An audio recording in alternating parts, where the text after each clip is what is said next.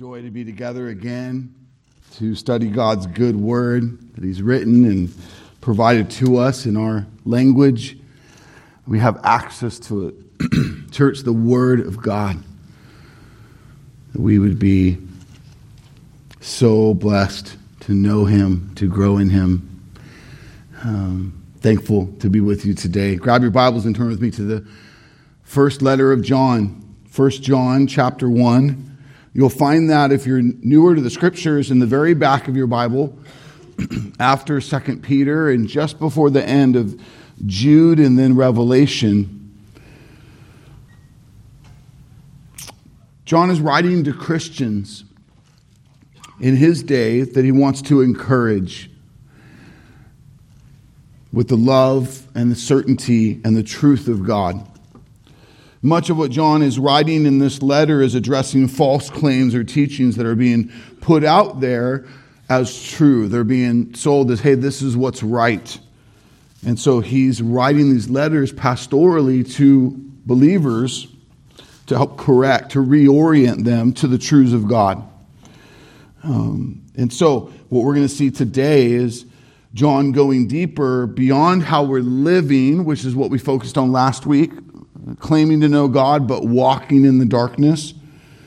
Um, God who is light, and instead our actions kind of reveal that instead we're walking in the darkness, therefore we don't know God.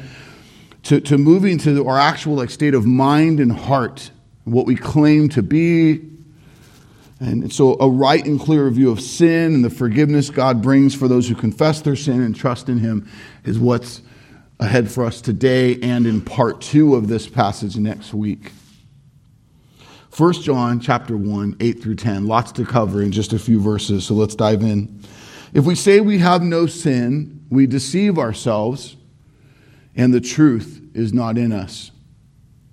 If we confess our sins, he is faithful and just to forgive us our sins and to cleanse us from all unrighteousness. If we say we have not sinned, we make him a liar, and his word is not in us. In verse 8, when John says, if we say we have no sin, he's not saying that this person is claiming they've never sinned. That's actually what he's going to address in verse 10. That's super outrageous. He's going to get there. But here, first, in verse 8, he's the false claims that are running, running around uh, were people not necessarily saying they didn't have a sin nature, but basically that they weren't committing sins any longer. In their view, somehow the anointing of God on their life meant that it was, it was behind them. They sin no more. And so let's take a moment this morning and just be reminded of what the Holy Scriptures, what God says about sin in our lives. What are the fundamental truths when it comes to sin? And I mean, I could preach for you know weeks on this, but let me give us a couple quick bullet points. Number one, all who are conceived of man and women and woman are born in sin. King David said it well in Psalm 51 5 Behold, I was brought forth in iniquity, and in sin did my mother conceive me. Paul spoke of this reality and why this is in Romans 5:12. Therefore, just as sin came into the world through one man and death through sin, so death spread to all men because all sin. This is talking about our federal head, Adam, our, our mankind's representative in the garden, who chose sin. And therefore, that original sin means for all who come after Adam in his life sinful tendencies, desires, dispositions of our hearts by which we are conceived with and we're born with it.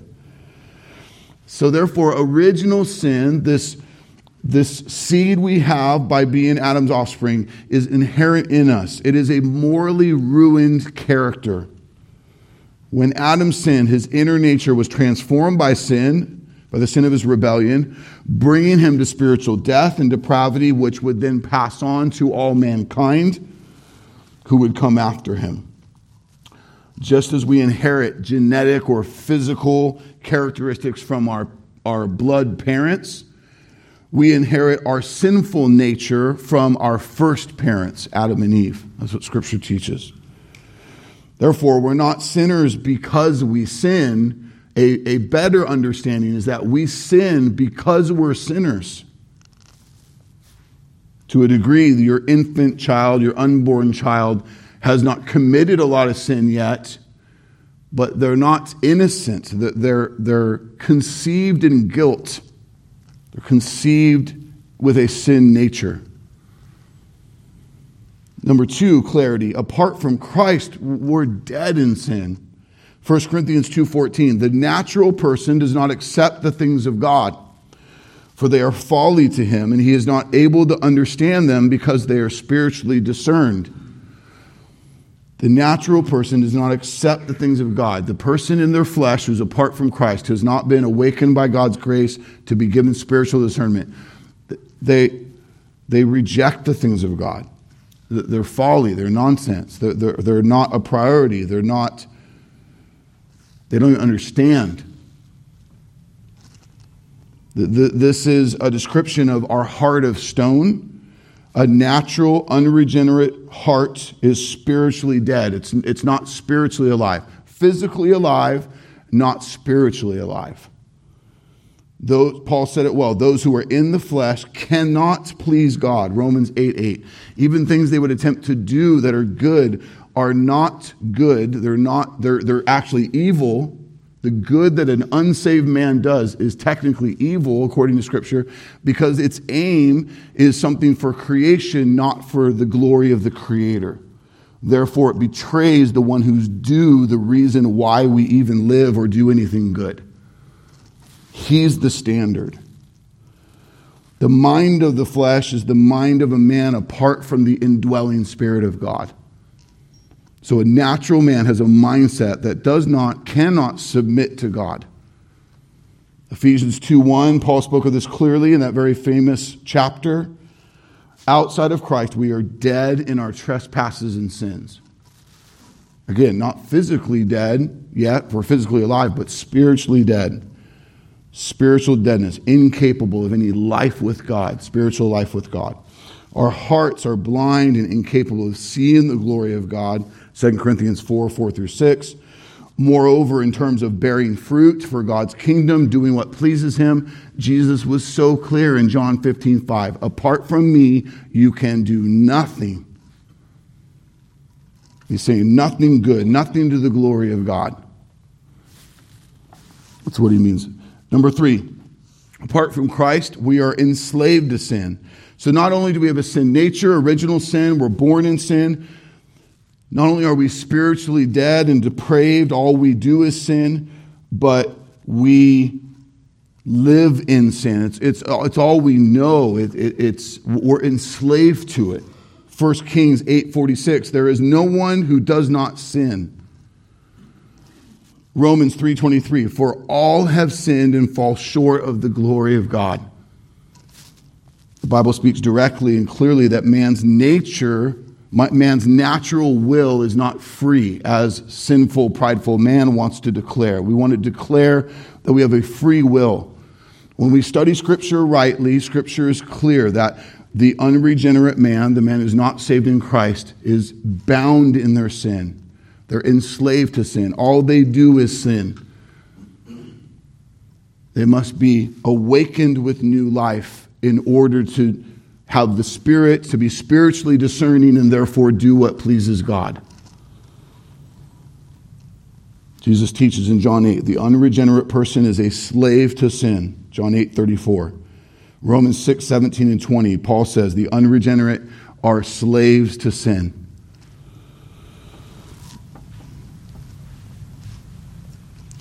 moving ahead, those who are saved in Christ are no longer enslaved to only sin. We are freed in Christ. We are given the Spirit. And because the Spirit's now on board, we are at war with sin. I've said for a long time dead men don't struggle. Before you're saved in Christ, there's not real struggle because you just do sin. You love sin, you pursue it, but when you are awakened in Christ, when you are given new life in Christ, you, there now is a real struggle. The Spirit's on board to make war with the desires of your flesh. And that struggle I'll often say to brothers and sisters who are really struggling with the struggle is to remind them the struggle is good. The struggle means the Spirit's at work. Be scared when there's no struggle, when you're just all given to it. That, that's, that's when it's all bad news. Praise be to God that by His amazing grace, He chooses to save many and bring us to spiritual life, to awaken what's dead, to give us the Spirit. No longer, therefore, enslaved to sin. There's a war that's happening. Paul speaks to it so well in Galatians 5.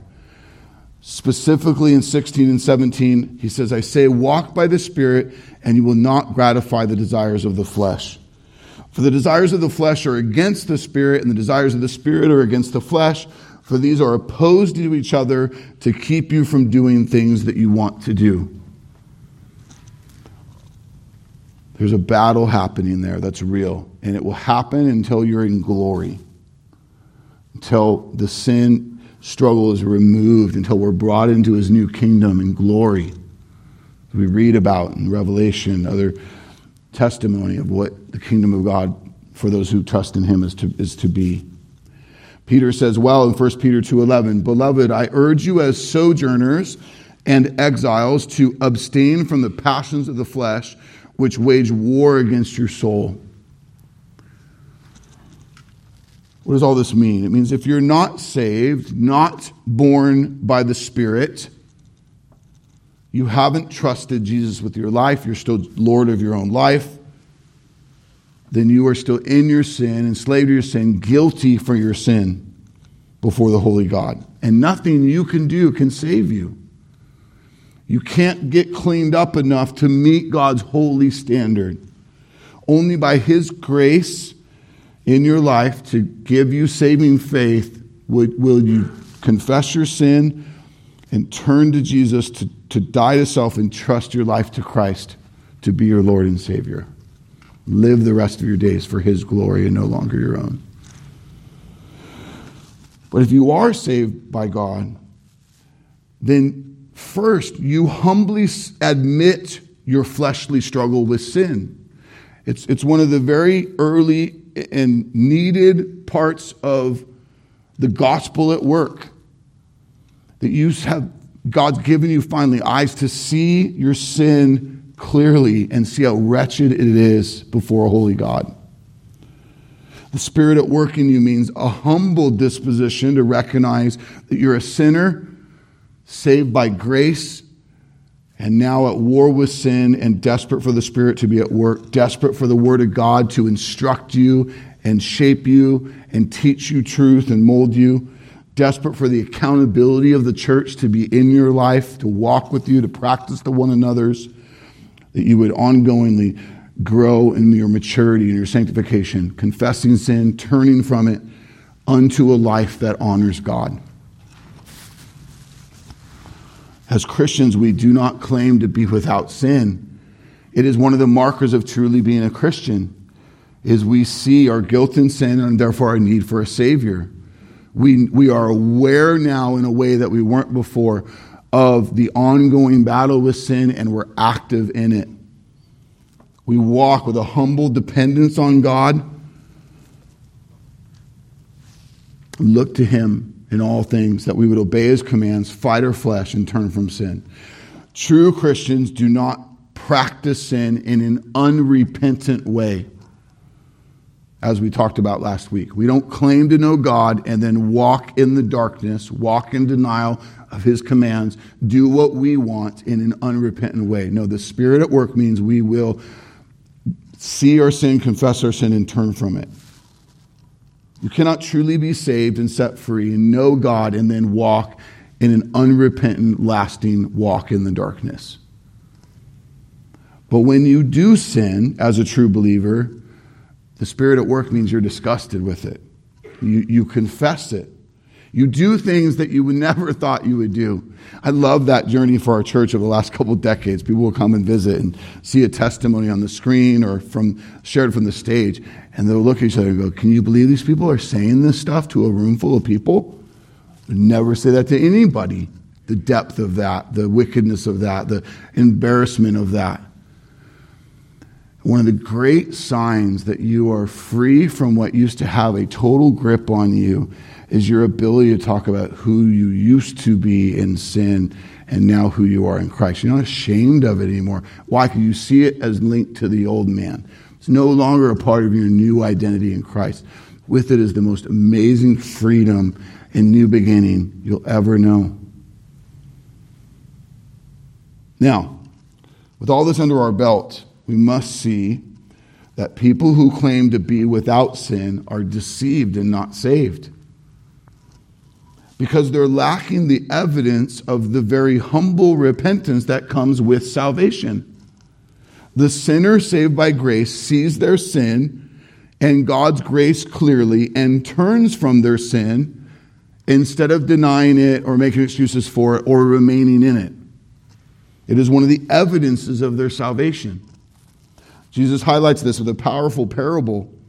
Luke 18, you probably know it well, but let's hear it with fresh ears this morning as I read. Just picture the story with me. Luke 18, 10 through 14, Jesus says there's two men that went into a temple to pray. One a Pharisee and the other a tax collector. The Pharisee, standing by himself, prayed thus God, I thank you that I'm not like other men extortioners, unjust, adulterers, or even like this tax collector. I fast twice a week.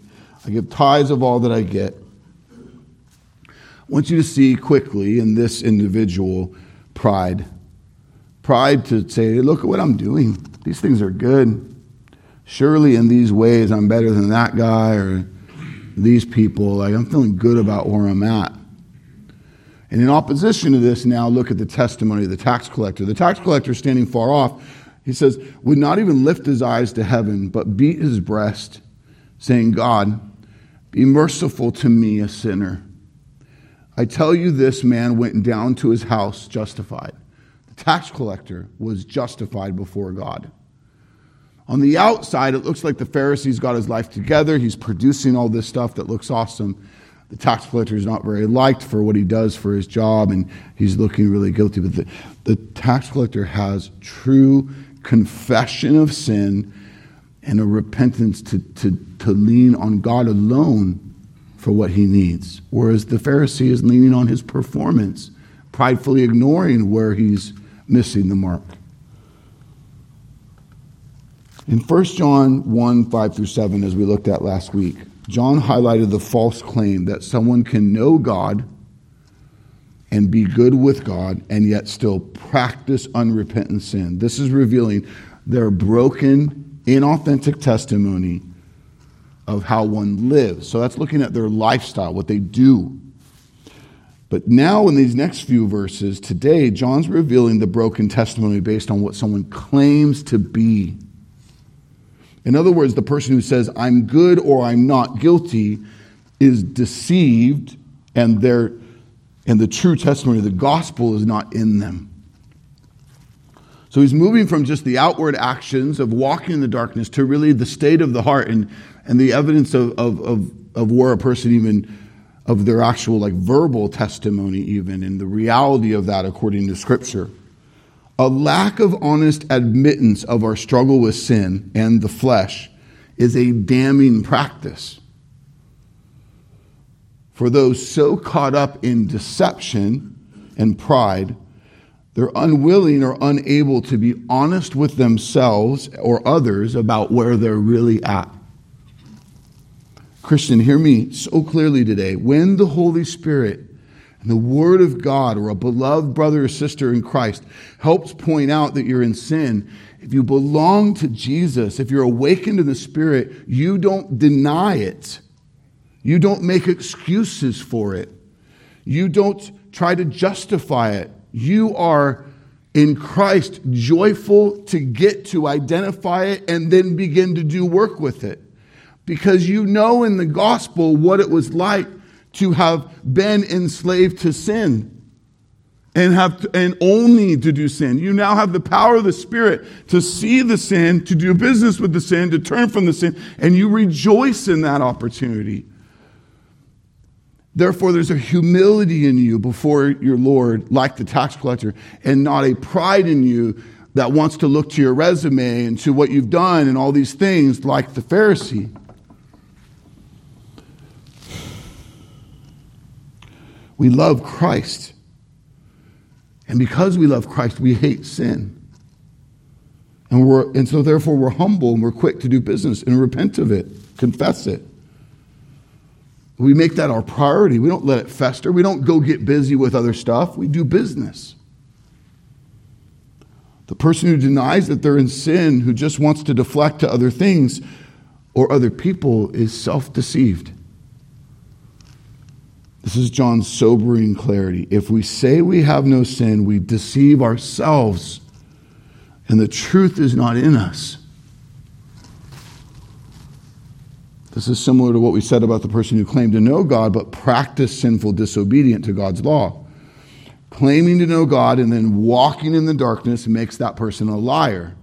They're claiming to be someone they're not.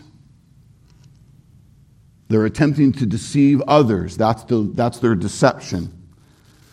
But watch this claiming to be without sin is just plain lying to yourself, it is self deception. Look with me, skip down to verse 10. John shows a greater level of deception, a greater heresy, a greater false truth that some would be so bold to proclaim. He says, If we say we have not sinned, we make him a liar, and his word is not in us. These are the ones who would go so far to claim they've never sinned. The problem with this claim is that it's at direct odds with what God has revealed or claimed about who they are. So now to say, I've never sinned, the whole thing is bust. Therefore, that proclamation is to then say that God is a liar about the state of your fallen nature and sin. This is worse because now you're not just lying about yourself, you're calling God a liar. And scripture is clear, Hebrews 6:18. It is impossible for God to lie. God is truth, as we've studied already. So what he says, what he declares what is, is truth. Anything else you're trying to cling to, find definition in, as opposed to him, is the deception, is the lie. It is the height of sinful arrogance to say that we know how something works better than he does. Slow down, think about that. And think about the times that you've been there maybe even the current ways that you're living there. Let the Holy Spirit do work on you today with that.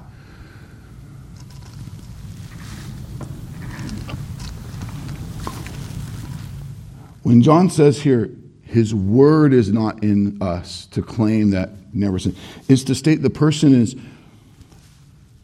is without true discernment or, or even true belief in God's holy word. While they may have divine revelation. They may, they may possess it. They may know it. They may have even memorized the words. Maybe speak it really clearly. They're devoid of God's revelation at work in them, of, of the truth going to work because they're still living in the deception. There are many who know a lot about Scripture people in other religions, people in man made false stuff, maybe even people who claim Christ and Christian faith, and, and they know a lot. Maybe way more than you or me. But the key is, is the holy word in them. That, see John's focus? It's not in them. In other words, the truths of God are not at work in them, convicting, mobilizing, and growing them. Back to verse 8. If we say we have no sin, we deceive ourselves, and the truth is not in us. To be deceived is to be lost. John uses the word deceived here in the Greek, which means to, to wander, to be off the right path, If God is truth, then to be deceived is to be without God at the helm of your life. So when he says the truth is not in us, we have to understand this is not like a puppy who wandered from your house. He's out in the neighborhood, he's going to come back. It's not that. No, it's, it's someone who's lost at sea, has no anchor, no mooring, no, they're, they're without a light to show them the way. They're without life of God. The person who thinks this way reveals the state of their actual spiritual reality.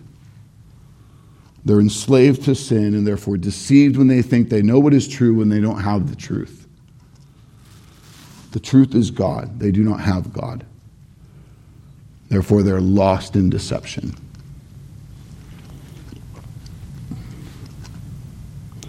Only with the gift of spiritual life are we saved only when God's word is implanted into us do we know the truth and live the truth. James 1:21 Put away all filthiness and rampant wickedness and receive with meekness the implanted word which is able to save your souls. The absence of the implanted word, the word of truth, means we're lost in the darkness. We're living a life of deception. And can I just say here, this is so key. Your feelings are so damning. Proverbs 14 12. There's a way that seems right to a man, but its end is the way to death. So much of our struggle often is because we are giving way too much credit to our feelings or our circumstances than to God. Our faith is, or our claimed faith, is thrown aside because we're not trusting what His Word says is good and true. We are looking to something else, to rationale, to, to, to make a decision, to, to, to leverage the situation. It's the this way seems right to me. But Scripture says clearly it's the way to death. Not feeling guilty, not feeling bad, not feeling like it's a big deal, like we did something wrong doesn't matter. Hear me say that. Doesn't matter. What matters is what God knows to actually be true. Not how you feel, but what is the truth about your situation as He has revealed it, as is according to Him. This is where the scripture is so key. This is where a plurality of mature brothers and sisters around you is so key that you don't reject that and stand on your own.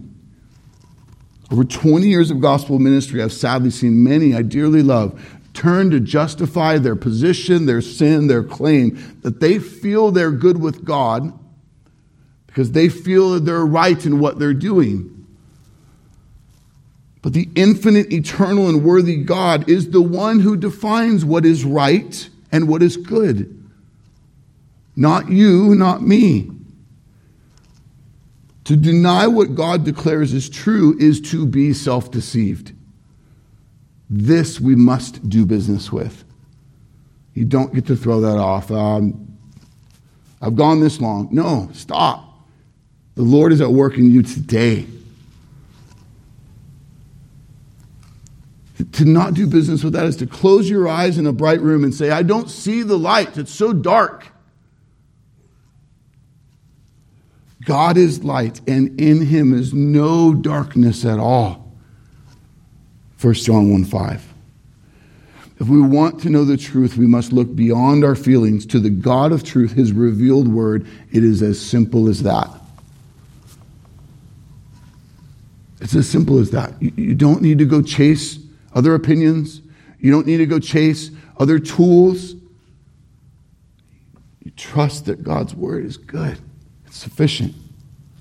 And you let it lead you, teach you, direct you. Now, is there struggle along the way? Yes, for all of us.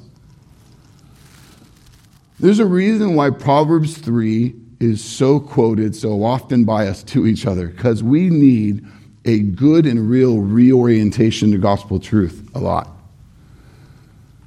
Let me, let me read you this passage that you probably know by heart. Hear it with fresh ears this morning. Proverbs 3 5 through 7. Trust in the Lord with all your heart, and do not lean on your own understanding. In all your ways, acknowledge him, and he will make straight your paths. Be not wise in your own eyes. Fear the Lord and turn away from evil.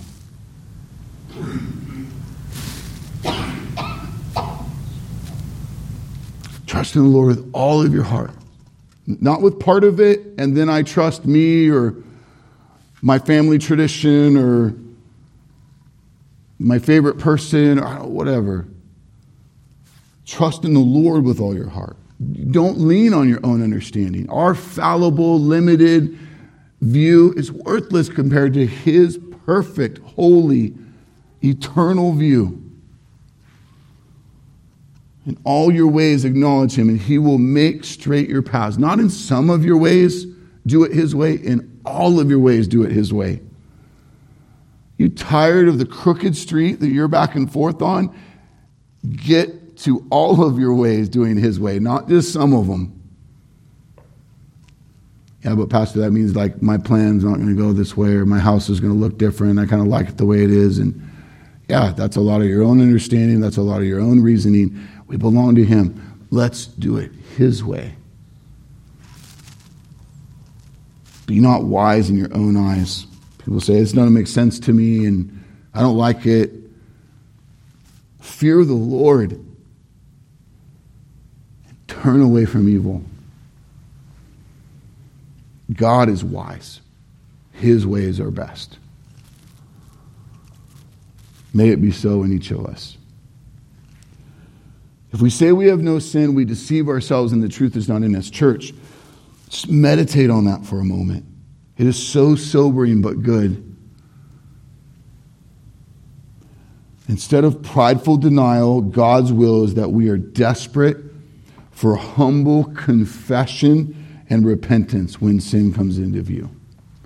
We don't deny it, we don't excuse it, we don't say it's not there and be deceived. We do business with it. We call it what it is. And therefore, we move into verse 9. Look with me. If we confess our sins, he is faithful and just to forgive us our sins and to cleanse us from all unrighteousness. It is here that we will finish today and probably spend all of next week on this very famous verse that needs great help and understanding. Let's do business with this idea. One of the clearest places we see this command that we are confess our sins, improper to deny them, proper to do business with them rightly. John shows us here the opposite of the prideful, deceived person who will not admit their guilt or confess their sin. They go so far to even deny it. The person who truly knows God, who is reconciled to God, has a God empowered conviction to not hide sin or excuse it, to not try to cover it up and move on, but it is actually their joy to confess it, to admit clearly what it is, so that they can turn from it, so that, they, so that they're done with it. Why? Because I love God and I love His ways. I don't like my ways anymore. That life was a mess. They do this because their aim is to honor God. They do this because their joy is in God, not in their circumstances anymore. Proverbs 28 13. Whoever conceals his transgressions will not prosper. Are, are you currently concealing sin, not dragging it into the light, not confessing it? Hear God's word so clear. You will not prosper. But he who confesses and forsakes them will obtain mercy. David said in Psalm 32 5, I acknowledge my sin to you. I did not cover my iniquity. I said, I, I will confess my transgressions to the Lord, and you forgave the iniquity of my sin. Church, the word confess means to agree together with. Confession is a truthful and humble admittance. To be humble, to see yourself rightly, to see the situation honestly, truthfully, and to speak of what it actually is. It's the opposite of the puffed up, prideful, deceived person who puts mask on, covers it up, is content with it being in the darkness.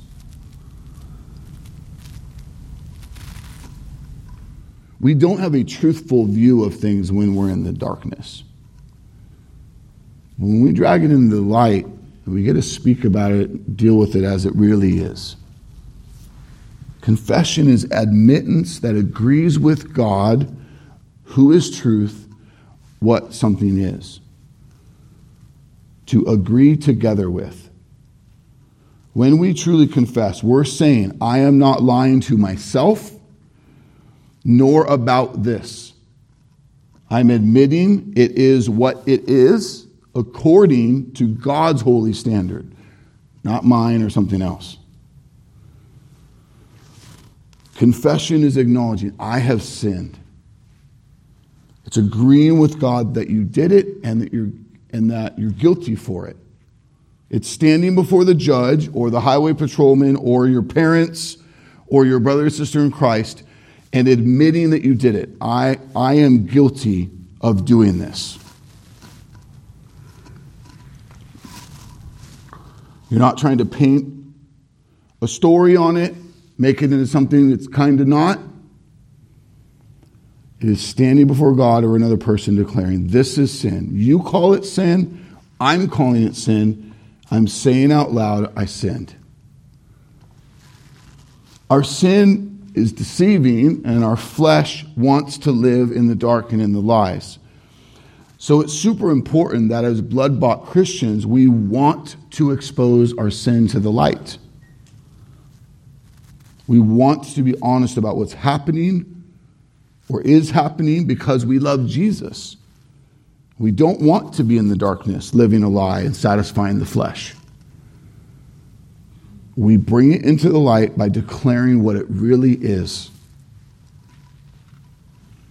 When the truth is in us, we don't want lies, deception. Even, watch this, when the truth is hard. We still choose truth because we belong to Jesus. We love God more than ourselves, more than our situation. We don't see how desperate we are for the good news of Jesus without first seeing the depth of our sin. This is why we love people well and telling the gospel that it's the, the good news is not good news without the bad news. You have to understand the reality of your sin, to see the beauty of the Savior.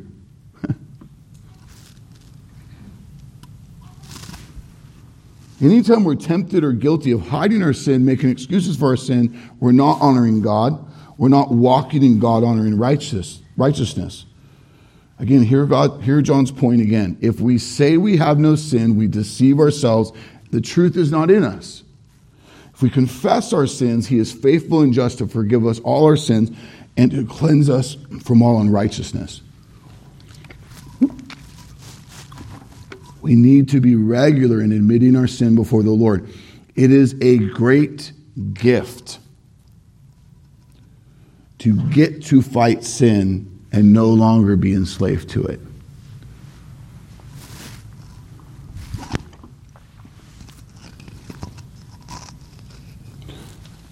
To deny the practice of confession is to make a bed for your sin to stay. Let me ask you do you practice confession regularly? Do you see it as a gift? Or is it some weird religious duty? You really hate it when you got to go there. I would argue when I have a right view of my enslavement to sin. I had no ability to do war with sin. and I remember that, then the fact that I have spiritual discernment and the truth at work to get to call a lie a lie, to call what is gross gross, and to do business with it, to be done with it, and then to turn to it under what honors God, that is a great gift.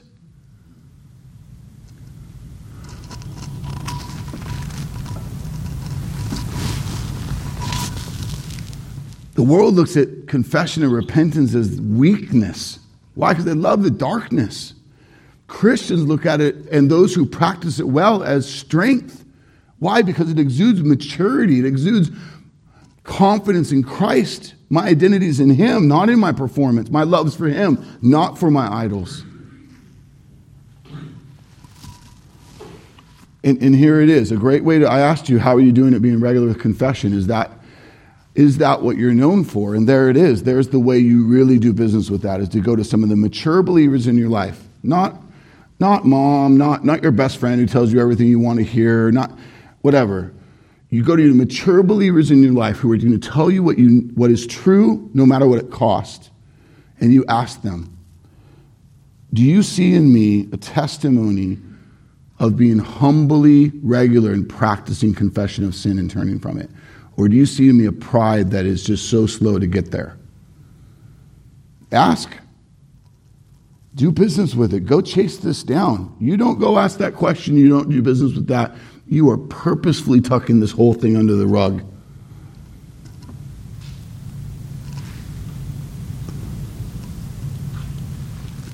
It's so helpful to do that because we can be very self deceived to think, oh, I do that well. No, ask and be humble and ready to listen. Let them love you enough to point out where you could grow, maybe where that could round out, maybe some of the things that they could be praying with you in.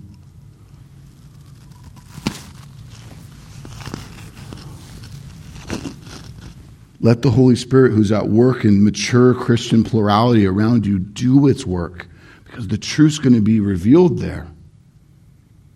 You might be deceived by yourself, but that group of mature Christians is not going to be deceived together. Holy Spirit's going to bring good unity according to the word.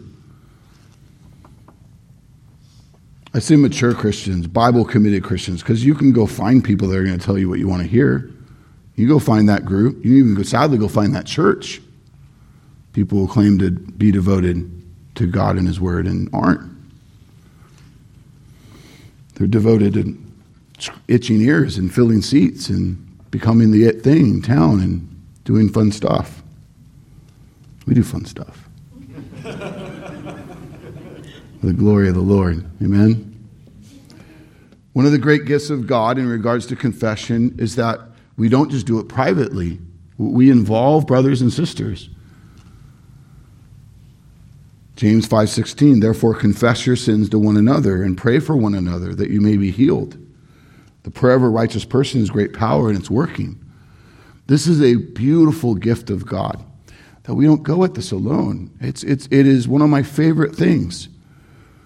That one of the things you should see in more mature Christians is a, a real dependence on others, a joy to be transparent with others, to walk in community, to invite others in. Why? Because they've learned the great blessing that it is because I can be self deceived.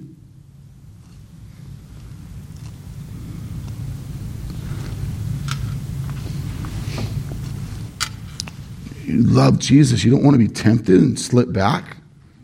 You, you, so, therefore, you bring an army to go to war. True Christian accountability says if we belong to Jesus and all this is for Him, then I don't go at it alone.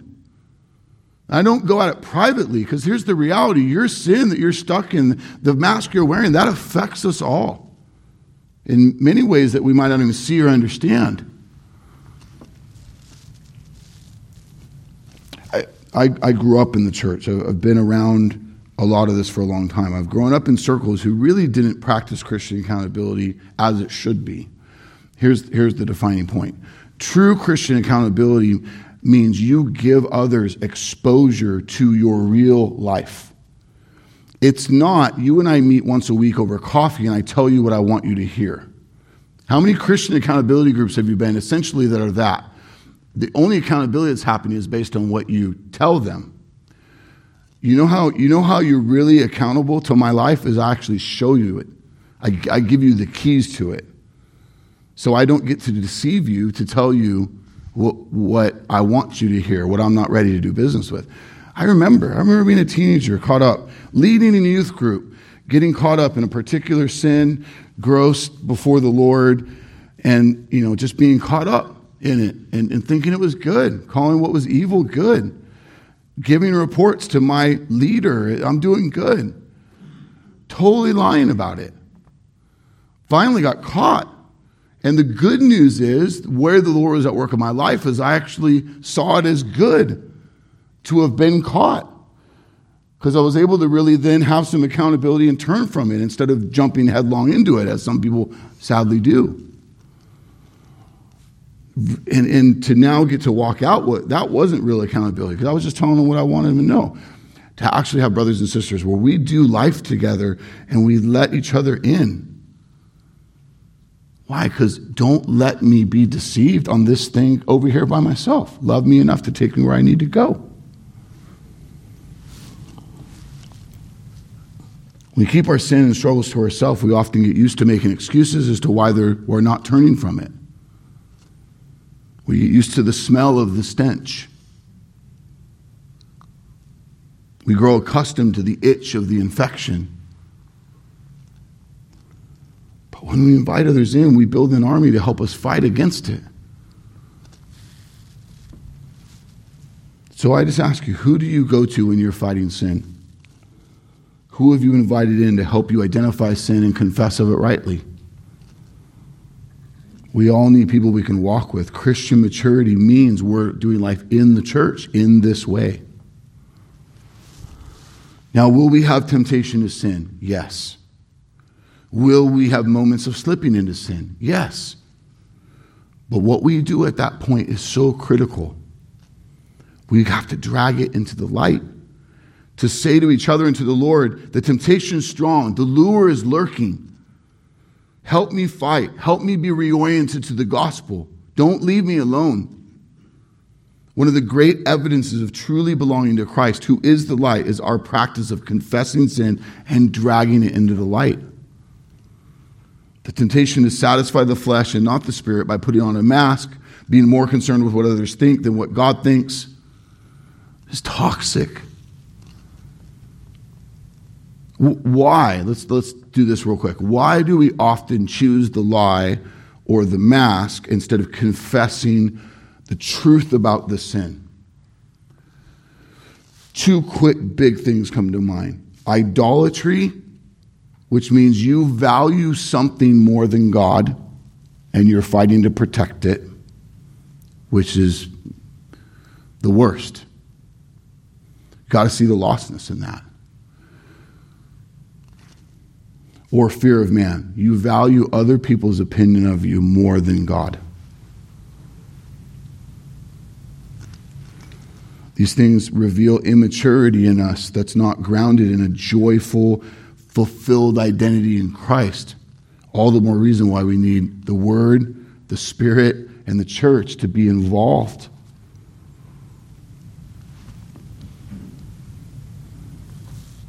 When we're more motivated to hide sin instead of expose it, you likely still feel like you have something to prove. You're, you're likely caught up in a sinful performing.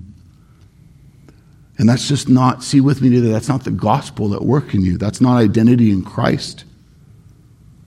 That's you putting on the old jersey. You know, that wretched, foul, sweat filled, you walk in the room and it's on the other side of the room and everything reeks, that's the thing you're putting on. Throw it in the trash. Put on Christ. Dive into His Word. Let the church come into your life to go to work, to get to that joyful place of confessing your sin. Your flesh is telling you, the world is telling you, you're only going to be worth anything if you perform, if you earn, if you make people think a certain way about you. The gospel says you are accepted based on Christ's performance for you alone. And a true Christian rests in that to then get to do work with where sin's at work. So we, we turn from it, we move from it. Do you get that that's the goal? I'm not, I'm not going to really do business with this if, if I'm barely looking at it and, and, it's, and I keep it out of sight. The goal is to be done with this. So let's bring it in the light and let's get the help and the accountability so that it's done. It's gone.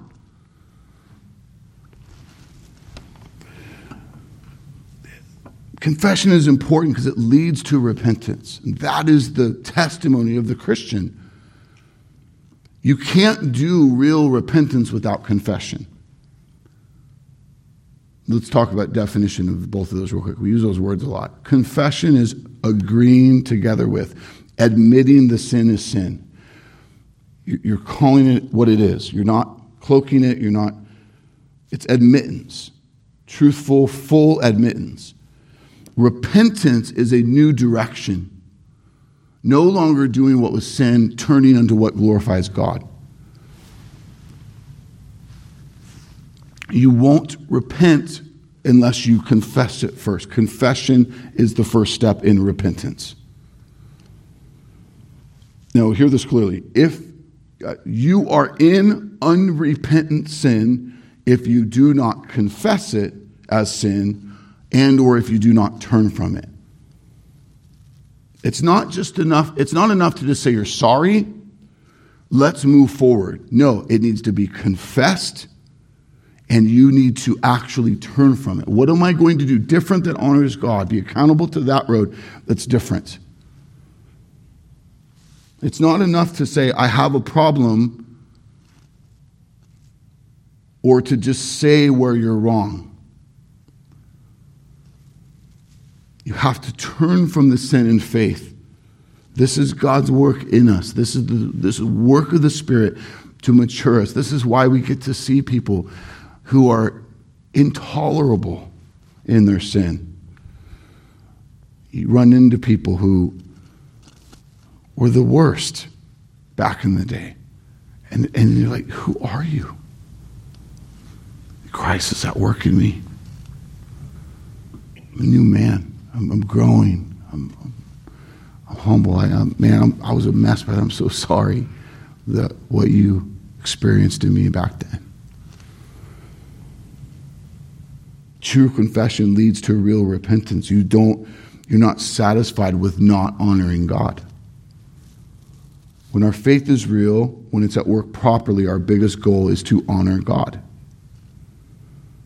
Our biggest goal is not what's fair, not what your flesh really wants. It is for Christ to be glorified. If you're catching yourself fighting for what's fair or for what you really want, do business with that. No, no, no. What needs to be coming out of your mouth is, I want to honor Christ. That's what I want. That's where I want to get.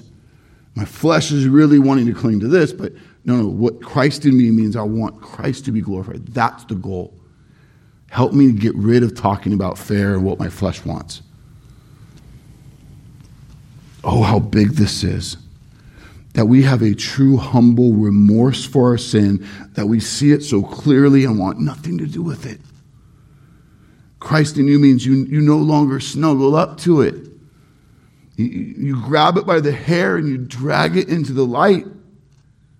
Your favorite people are those who love you enough to help you identify it and to make war with it so that you honor God and not yourself. Be very concerned when you are turning away the people in your life who will speak that truth to you most boldly to go snuggle up to the people who are just going to tell you what you like to hear.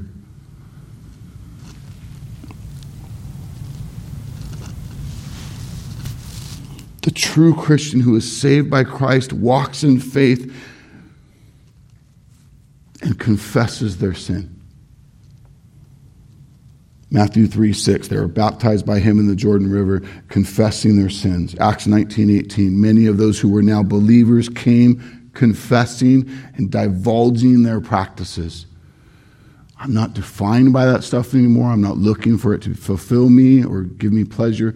I have Christ I'm able to be honest with my struggle with this. So I want to turn from it. I don't want it anymore.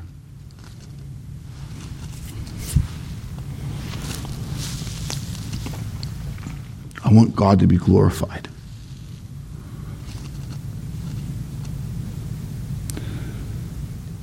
One of the real sweet evidences of this at work, I love it, when a brother or sister gets to this place. And I'm encouraging them, hey, go, go back to your spouse, go back to your family, sit with them, confess what this is. Don't make excuse and share with them your longing, your plan to do what honors God. Bring it into the light. Be okay with, go there.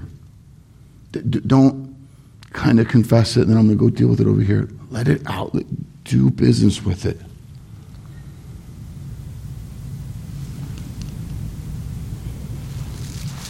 Uh, people dealing with real, real gross, real wicked sin, maybe deep fraud or addiction or infidelity. And I mean, if I bring this out, my whole life's going to change. And it's like, but think about what your life is by staying with it. Let the light of Christ begin to do its work now. Don't wait. Walk in truth for he is your prize. Sure, could there be consequences? Sure. Could you have to go to jail? Sure. Walk in the light because Christ is better, because his truth is real, not your thought that, oh, I'll be able to be around for my kids, so let's keep. No, no, like, he is faithful and just Look with me at the next part of the verse. I love this, church. This is so rad. So rad. If we confess our sins, he is faithful and just to forgive us our sins and to cleanse us from all unrighteousness. Here's what's really interesting about this verse how often you've read it, how easy it is to run right to God's gracious work for forgiveness and completely miss his faithfulness and his justice. And so that's why we're going to finish looking at those next couple words and deal with all the forgiveness part next week. All right? Why? Watch this. He is faithful, He is just, and therefore worthy to be praised. He's faithful. Let's look at that first. Psalm 89, 1 through 8. I will sing of the steadfast love of the Lord forever. My, with my mouth, I will make known your faithfulness to all generations. For I said, steadfast love will be built up forever. In the heavens, you will establish your faithfulness. You have said, I've made a covenant with my chosen one. I've sworn to David, my servant. I will establish your offspring forever and build your throne for all generations. Let the heavens praise your wonders, O Lord, your faithfulness in the assembly of the holy ones.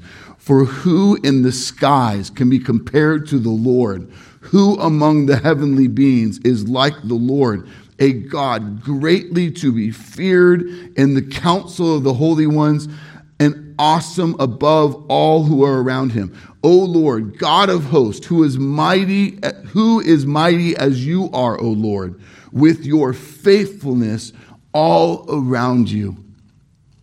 2 Timothy 2:13 tells us that God is faithful for he cannot deny himself. We must see rightly that God is always faithful to keep his covenant promises. Hebrews 10:23 let us hold fast to the confession of our hope without wavering for he who promised is faithful. Christian, are you trying to weigh the circumstances of confession or what you do to honor God? Hold fast to the confession of our hope without wavering. Why? He who promised is faithful. Everything else you're going to hope in is going to bust.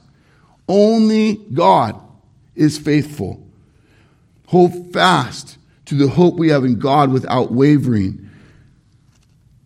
This is the foundation of our hope. It's not circumstances, it's not others, it's not ourselves, it's God. Think with me for a moment how re- unreliable other people are. You don't all have to say amen at the same time. As much as you love them, as close as you are, as committed as you are, people are still going to let you down. They still miss deadlines. They still don't meet expectations. They often don't fulfill their promises. Not perfectly like only the Lord does. He's faithful, believer. Only God is true to his word every time. Do you know that at your core? So that when you're at that crossroads, when you're contemplating, what do I do here? You, you walk in truth, you walk in the light, you trust God. To lose sight of God's faithfulness is to lose sight of the living hope, the enduring faith. Look not to your circumstances, Christian. Look to God. Do you trust in God, hope in God, rest in God because of his faithfulness? We who belong to Jesus trust in Christ and believe with enduring faith that God keeps all his promises. 2 Corinthians 1:20 All the promises of God find their yes in him. Praise God that he's faithful for the completed work of Christ to bring forth the new covenant by which we're a part of, forever secured in. Some struggle with the emphasis of God's justice here. Look at the verse again with me. If we confess our sins, he is faithful and just to forgive us our sins and to cleanse us from all unrighteousness. Some struggle with the emphasis of God's justice right next to the fact that he's forgiving guilty people. That doesn't sound like a very just judge, right? You were in a court case with a loved one, and the judge said, I'm gonna, We're going to forgive the guilty guy who killed or raped your family member. We're just like, that, is, that judge sounds like a terrible judge. Not very just judge, right? So, so we kind of see that together, and we forget something very important about the gospel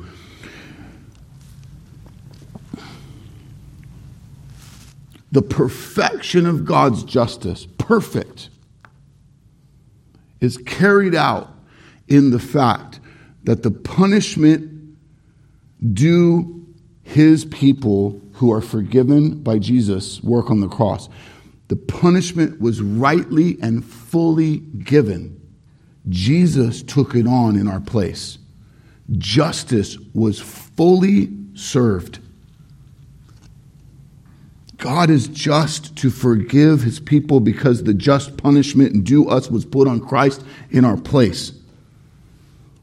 Romans 3 23 through 26. For all have sinned and fall short of the glory of God and are justified by his grace as a gift through the redemption that is Christ, that is in Christ Jesus, whom God put forward as a propitiation by his blood to be received by faith. This was to show God's righteousness because in his divine forbearance he had passed over former sins. It was to show his righteousness at the present time, perfectly doing what's right, so that he might be just and the justifier of the one who has faith in Jesus. Theologian John Gill says it this way God is naturally and essentially just in himself and he is evidentially so in all his works, particularly in redemption by Christ. Praise God that he is faithful and he is just. In my time of study this week, it hit me so hard. Not only that God is perfectly faithful and perfectly just and therefore forgiving his elect when they truly confess and repent of their sins because of what Christ completed for them. He loves faithfulness and he loves justice. He loves forgiving his beloved, not because of what it does. He loves it because of who he is. He's worthy to be praised. We have to see forgiveness rightly. To understand that we're forgiven in Christ for some who are a part of the church is a hurdle they've not fully ever crossed. This partial understanding of the gospel. So we got to come back next week, look at forgiveness, and then therefore what that means in our lives. I'm so looking forward to what that will be today, as we turn to the table, may we not deny that sin is real and that we're at war with it. May we humbly confess our sin, no longer make excuses for it. May we worship God for his faithfulness and his justice, for he is worthy to be praised. At that Passover meal that was so symbolic for God's people for so long, pointing to the sacrificial lamb, pointing to the new covenant, Jesus himself, God to take on flesh, to come fulfill what was promised, to make a way. Lifted from that Passover meal, a glass of wine, and unleavened bread, all the wonderful symbolism and his perfection of his narrative throughout Scripture and what it has meant and what it will be in eternity gives them, assigns them in this formal moment of the church. Church, in all the ways that we're not very formal, we must be obediently formal when it comes to the Lord's Supper. We must obey our Lord and do this in His way unto His glory. Here's what this is at the tables around the room are unleavened bread and wine and what these symbols mean is his bread represents his body that was broken, and the wine his shed blood to make a new covenant between God and his people for those who would trust in Jesus, confess their sin, and be saved, to, to die to themselves and that Jesus is now their Lord, that the Spirit's on board and at work, that they live to honor and obey Him, that they've been saved because of Christ. God intends this to be a public testimony, one of the symbols that point to Jesus' death in our place. And so, you who are non believers, who have not yet trusted your lives to Jesus, this is not for you to participate in. It's not your testimony yet. It's for you to observe. It's for you to see that none of these people have earned anything to be saved. God has mercifully, graciously saved them, given them saving faith. They've confessed their sin, they've trusted their lives to Jesus, they're growing in Him. And our deep prayer is that it would be God's will that you too would confess your sin and be saved in His perfect time. We'd love to talk with you more about that. We'd love for you to continue to come and grow in God's truths unto that being your testimony. Not only that you would dine with us in the time He ordains for us until we're gone, but forever with Him at the feast beyond all feast. Glory to God. Church, this is for you to obey him, to, to do this practice, to, to have this public testimony. But scripture is clear. You should not do this if you are in unrepentant sin. If you have things that you know are against God's holy will for you, that you and your arrogance and your pride and your flesh are staying with, you, you should not falsely testify of the power of Christ to give you what you need to turn from that. In your flesh, you're staying with it. You need to do business with whatever that is. You need to confess it before God and turn from it. I would say go far to invite accountability in your life that you would not be back to it the next time you're at the table. And if you do confess it, and if you are done with it, then dine and know that you're forgiven, not because of your performance, but because of who Christ is in you.